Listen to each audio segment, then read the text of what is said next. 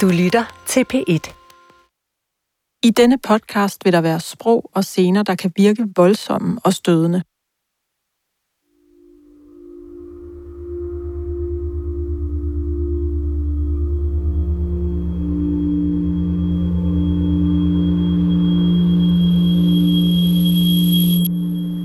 Det var faktisk også min papmor, der hjalp mig med at, at skrive den her mail til politiet. Hvor jeg fortæller, jeg har den faktisk, jeg ved ikke, om jeg skal læse den op.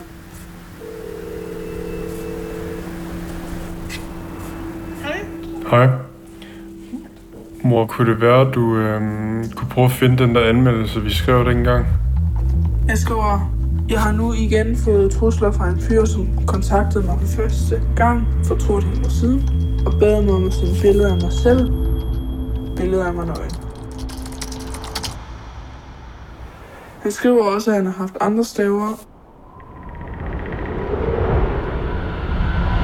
10, 9, Det betyder ikke så meget for mig, hvis I tog den her sag til at sætte jer ind i mit side. 8, Jeg har igennem det seneste par år gået og frygtet, for at han ville vende tilbage og tro mig igen. 7, 6, Den her sag er jo Danmarks største seksuelle afpresningssag. 5, 4, Det er absolut den alvorligste af de her sager, vi har set i Danmark endnu. 3, 2, Der er en betjent, der ringer og siger, at han har kigget på sagen, men de vil lade den ligge. Jeg husker en snær fra den samtale, vi havde med politiet. Jeg følte bare, det blev lagt over hovedpunkten. Hvis man ikke er rasende over den måde, den her sag er foregået på, så er det fordi, man ikke har forstået sagen. Det politiet, de kunne jo sagtens have fundet ham noget før. Vi snakker jo 11-12-årige piger, altså. De kunne have forhindret så meget skade og så meget tvang. Jeg var jo hans slave jo. Fordi han havde jo magten over mig.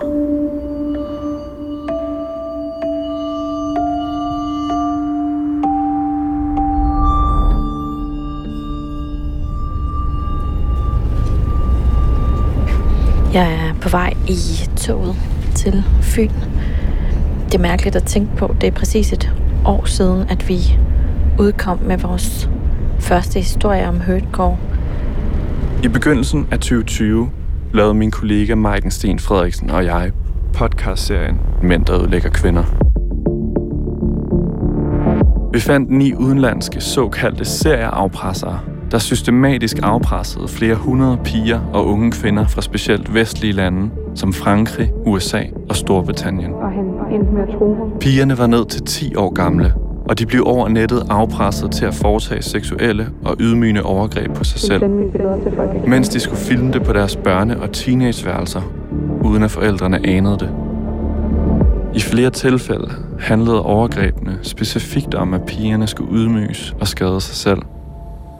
De blev udsat for hurtcore. Og som flere eksperter forudså efter den internationale sag, Det er jo bare et spørgsmål om tid, før vi har sådan en sag her i Danmark også. så var det et spørgsmål om tid, før der også ville dukke en serie afpresser op i Danmark.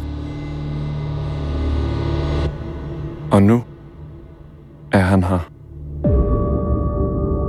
Og hvad vi ikke vidste dengang, så var han der allerede. Over tre år modtager politikreds i hele landet den ene anmeldelse efter den anden af den her serie afpresser.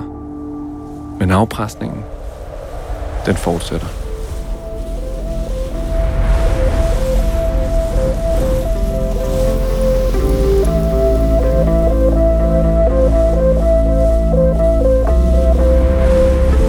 Fra PET-dokumentar. Det her er de 169 piger. Mit navn er Frederik Hugo Ledegaard. Velkommen til første episode. I den her podcast gengiver vi en række samtaler og scener, som er dokumenteret via screenshots, retsdokumenter, interviews og aktindsigter.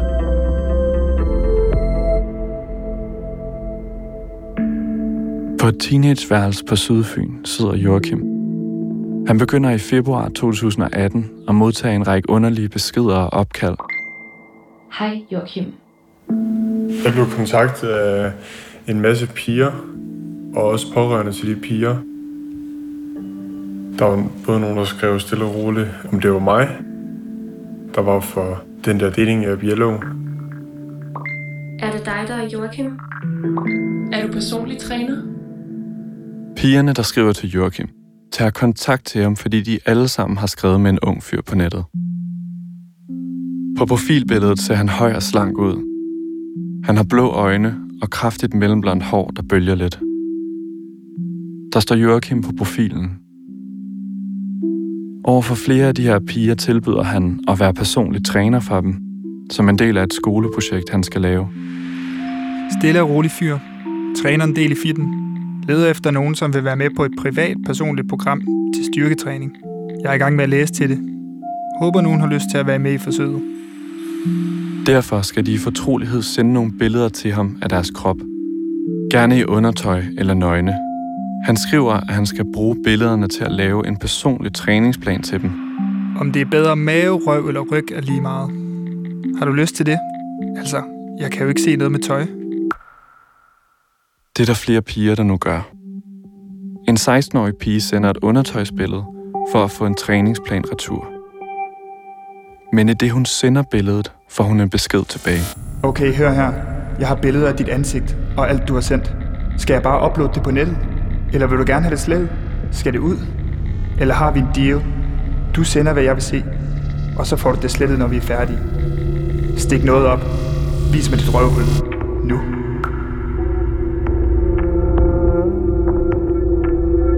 Flere af de piger, han lokker til at sende et intimt billede, får en nærmest identisk besked tilbage fra den her mand, der på sin profil hedder Joachim.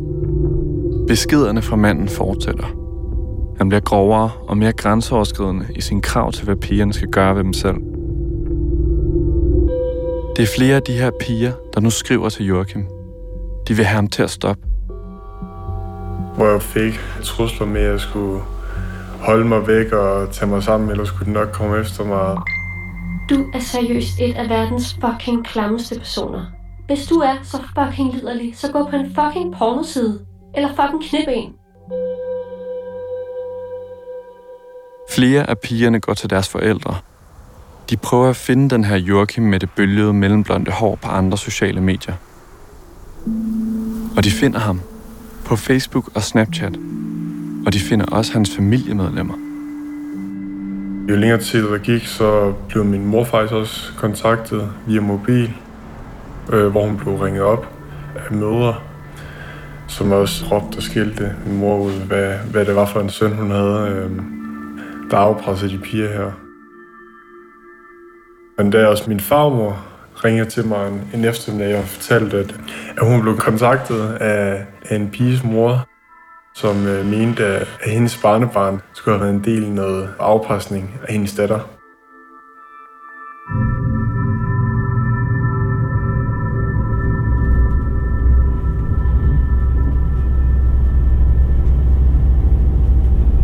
Min kollega Maiken Sten Frederiksen er taget hjem til Joachim. Han bor sammen med sine forældre i et hus på Fyn. Joachim er 19 år, og han er den høje slanke dreng på profilbilledet med blå øjne og kraftigt mellemblondt hår, der bølger lidt. Pigerne har skrevet til Joachim for at få ham til at stoppe med afpresningen af dem. Men selvom hans navn, efternavn og profilbillede passer med den, der lige nu afpresser dem, så har de fat i den forkerte. Da han her i starten af 2018, i løbet af få dage, bliver kontaktet af en række piger, der alle fortæller en nærmest identisk historie, går det op for ham. Der er en serieafpresser på spil. Og den serie afpresser udgiver sig for at være ham.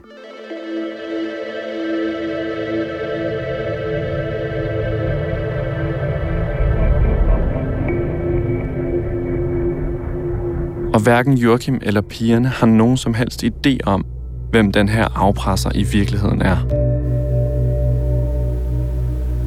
Havde du nogen idé om, hvad det var, han gjorde ved de her piger her? Nej, altså, pigerne de sendte nogle screenshots af de beskeder, han har sendt. Øhm, altså, han havde bedt dem om at sende nogle billeder til et træningsprogram, fordi han sagde, at han var ved at blive øh, fitnessinstruktør. Profilbilledet på fitnessinstruktørens profil er Joachims ansigt.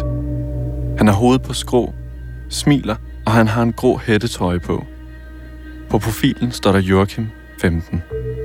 Og øh, de piger der, de har så sendt billeder, og så han har så taget skærmbilleder af det, screenshots, og sådan så skrevet til dem efter, at hvis de ikke gik med på en aftale nu, at de skulle begynde at sende nogle billeder og gøre nogle ting ved sig selv, så ville de komme ud på nettet. Så de gik jo fuldstændig i panik og sagde nej, nej, nej. Du forklarer det der med, at din familie blev involveret. Hvordan var det, da det skete? Altså både din bedstemor og din mor? Det var ubehageligt, især med min bedstemor. Hvad nu, hvis hun troede, at jeg skulle have noget med det at gøre, og jeg var også sikker på med det samme. Min far må tænke, det, det var da en fejl, ikke? Og det, som hun også sagde til mig. Da den første pige skriver og fortæller, at hun er blevet afpresset af en profil med hans navn og hans billede, er Joachim 15 år og går i 9. klasse. Det var ubehageligt for mig at tage i skole. Jeg var bange for, at nogen fra skolen måske havde set mig på den der app der, og havde måske haft nogle oplevelser med mig. Appen, som ser afpresseren bruger, hed Yellow og hedder i dag Yubo.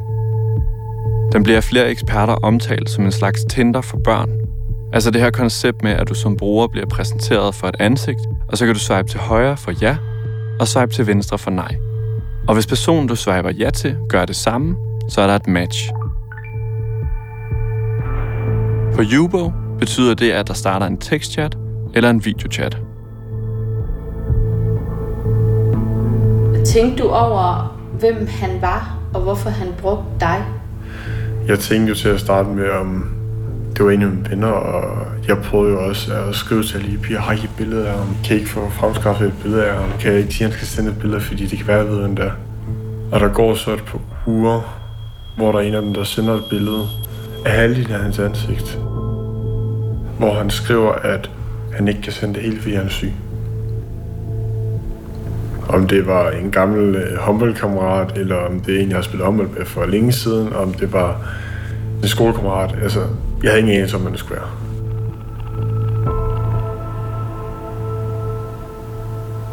Vidste du, hvor omfattende den her sag den var? Nej, overhovedet ikke.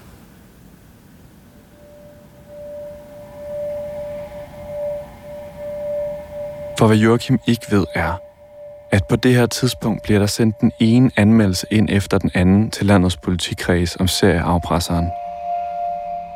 Unge piger og deres forældre, der anmelder og underretter politiet om, hvad den her mand har tvunget pigerne til at gøre. Og imens Joachim i begyndelsen af 2018 opdager, at manden udnytter hans identitet, så sidder der en pige et andet sted på Fyn. På det her tidspunkt er hun blevet afpresset af manden i to år.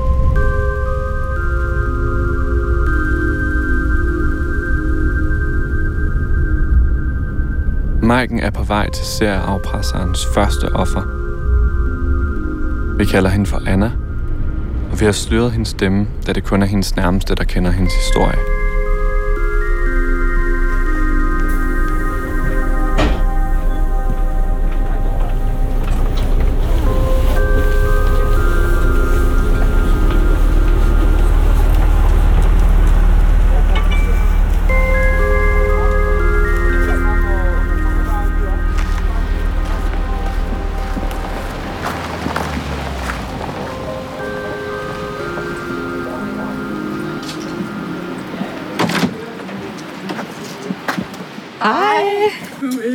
Tak.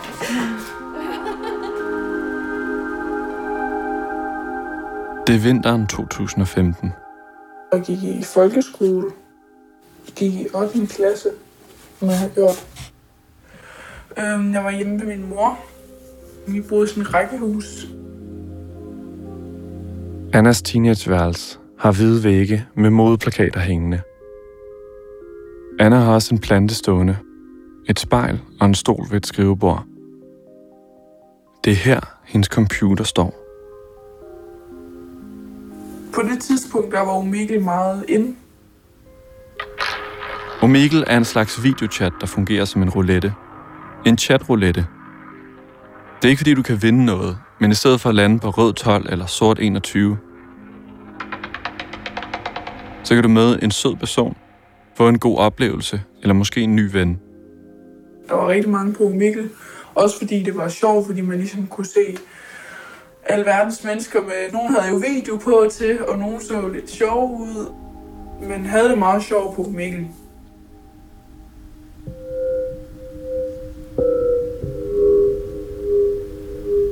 Og så lige pludselig så øhm, popper der den her fyr op. Han har sådan en sort t-shirt på, men jeg kan ikke se hans ansigt.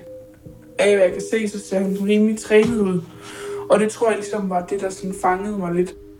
Det lignede, han sådan havde en umiddelbart god overkrop på det tidspunkt der. Og så skrev vi lidt, udvekslede navne og alder og sådan lidt, skrev vi lidt derinde. Jeg kan ikke huske, hvor lang tid. Men... Sød at skrive med. Ja, det synes jeg, han er. Han er meget almindelig i hans skrivemåde. Anna ved det ikke på det her tidspunkt. Men fyren med den trænede overkrop kommer til at tage magten over hendes liv i de næste mange år. Hvor det var der, jeg sendte mit første undertøjsbilleder til ham. Det gjorde jeg frivilligt. Det her med at sende et undertøjsbillede til en fyr, du jo faktisk ikke kender. Hvorfor gør du det? Mm, det gør jeg nok i bund og grund, at jeg måske føler mig lidt ensom. Og på det tidspunkt, der fik jeg ikke meget opmærksomhed fra fyre. Så jeg, øhm, jeg var meget på nettet, rigtig meget på nettet. Og så mødte jeg jo ham her, og synes han var sød. Så jeg sendte det her billede af min krop til ham i undertøj. Og han sendte jo også tilbage. Kan du huske, hvad han sagde til det billede? Han var jo meget sådan, du har en god krop. Wow, og du ved, alle de der komplimenter, man godt kan lide at høre. Fordi så får man ligesom at vide, okay, man har faktisk en god nok krop. Så umiddelbart så gav det dig lidt det, du havde brug for lige der. Ja, det var det. Men efter Anna sender de første billeder, tager samtalen en drejning. Okay, hør her, Anna. Den fløtende stemning er væk, og manden afpresser Anna til at sende nøgenbilleder. Du skal ikke slette mig. Ellers deler jeg alle dine news overalt. Hvis ikke hun tager nye og mere grænseoverskridende billeder, så vil han dele hendes første billeder på nettet. Anna, der på det her tidspunkt er 16 år, prøver at slette ham og få ham til at stoppe, men i stedet svarer han. Gider ikke, du sletter mig. Jeg skal bare lige have svar på nogle ting. Okay? Jeg blev meget panisk og søgte hele tiden på mit navn. Og hvorfor søgte du på dit navn? Fordi at jeg troede, at hvis man søgte på mit navn, så ville man kunne finde de der billeder. Og skrev også til ham, vil du ikke nok lade være, og jeg skal nok gøre alt, hvad du beder om. Han havde jo magten over mig, og han kunne jo... godt nok bruge mig til alt det, han ville. Hun sender nu billeder af sin kønsdel. De nye billeder bruger manden til igen at afpresse Anna. Manden afpresser hende nu til at skulle røre ved sig selv og filme det. Afpresningen foregår over flere måneder. Nogle gange kan der gå uger, hvor han pludselig er væk. Men så skriver han igen med nye krav. Hun kan efterhånden genkende hans måde at skrive på, og ved, at han er sur, når han begynder at bruge udråbstegn. Kravene til Anna bliver voldsommere og voldsommere. Nu skal hun optage grænseoverskridende videoer, hvor hun skal finde forskellige ting, som hun skal indføre i anus, imens hun filmer det. Jeg synes, det var jo fuldstændig vanvittigt, og hvor han nogensinde ville få sådan nogle tanker fra, altså hvor kom det fra, og Flere gange stiller han et krav, og så begynder han at tælle ned ind i chatten. 10, 9, 8, Alt hvad hun har sendt til ham, bliver delt over alt på nettet, skriver han. 7, 6, Hvis ikke hun sender ham en video, 5, 4, hun er bange. 3, 2, Hun kan ikke se nogen anden mulighed. Hun gør, hvad han siger.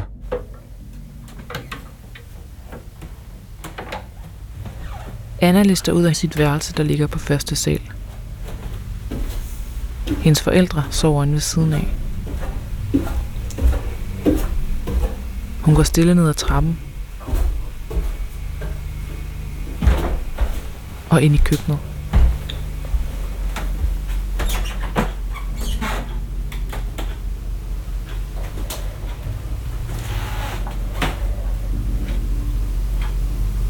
Kan bare huske, at jeg gik ud af køleskabet og tog de der ting der.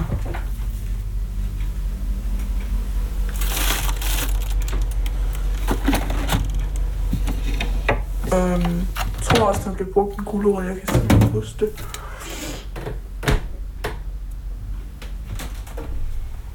Tilbage på værelset gør hun, hvad afpresseren beder hende om.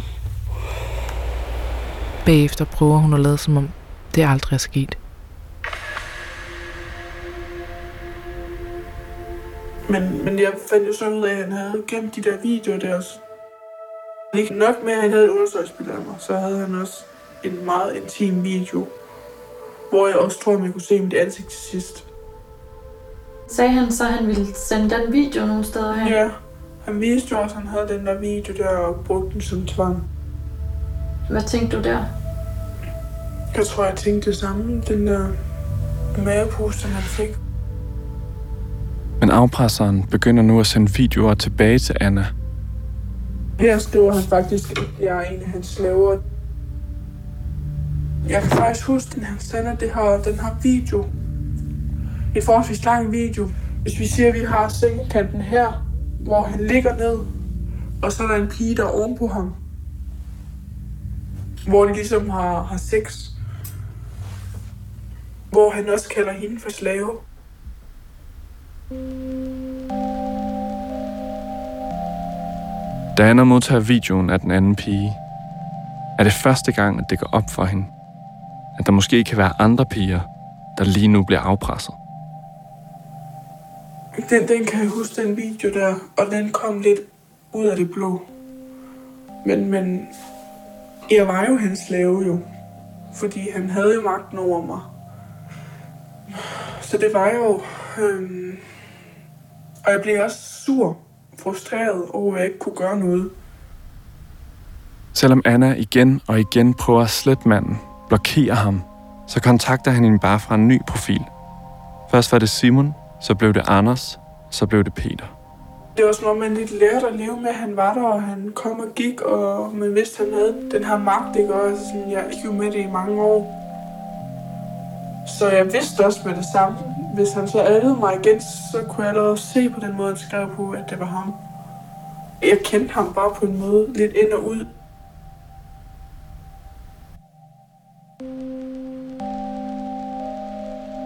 Men da Anna er blevet afpresset i mere end et år, forsvinder serafpresseren pludselig ud af hendes liv. Jamen, så da jeg startede på efterskolen, det var så i 17. Der havde vi ikke kontakt der. Der var jeg mega spændt, jeg skulle på efterskole, og det skulle bare blive mega fedt. Anna er sluppet væk fra teenageværelset. Hun så længe har forbundet med afpresningen. Nu er serieafpresserens ånde i nakken blevet skiftet ud med en sød roomie på efterskolen. Hun får mange nye venner og nyder at kunne fokusere på, hvad der endelig føles som en rigtig ungdom. Lige indtil, at hun i en idrætsteam spiller volleyball.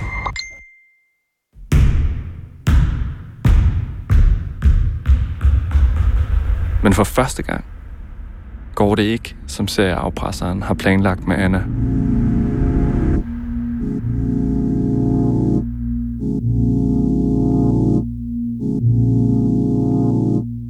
Vi har kontaktet serieafpresseren og detaljeret forelagt ham de beretninger, du lige har hørt fra Anna og Joachim.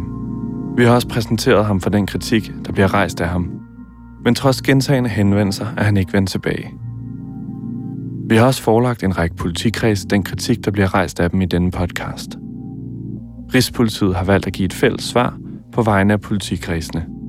Rigspolitiet afviser at svare på kritik af enkelte kredses indsats, men det giver et generelt svar, hvor de anerkender en række kritikpunkter. Blandt andet, at der gik for lang tid, før serieafpresseren blev stoppet, og de beklager de konsekvenser, det har haft for sagens mange ofre.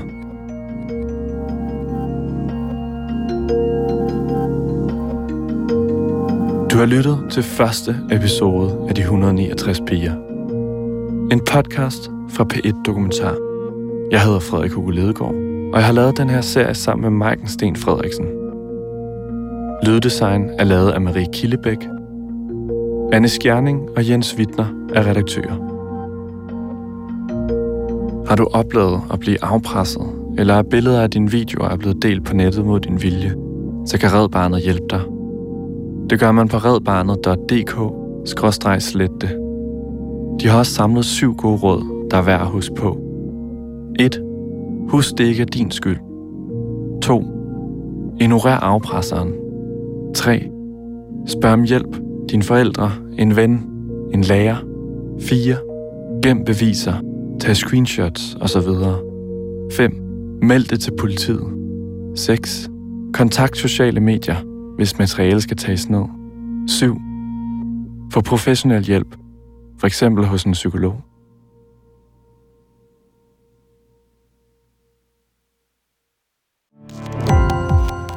Gå på opdagelse i alle DR's podcast og radioprogrammer. I appen DR Lyd.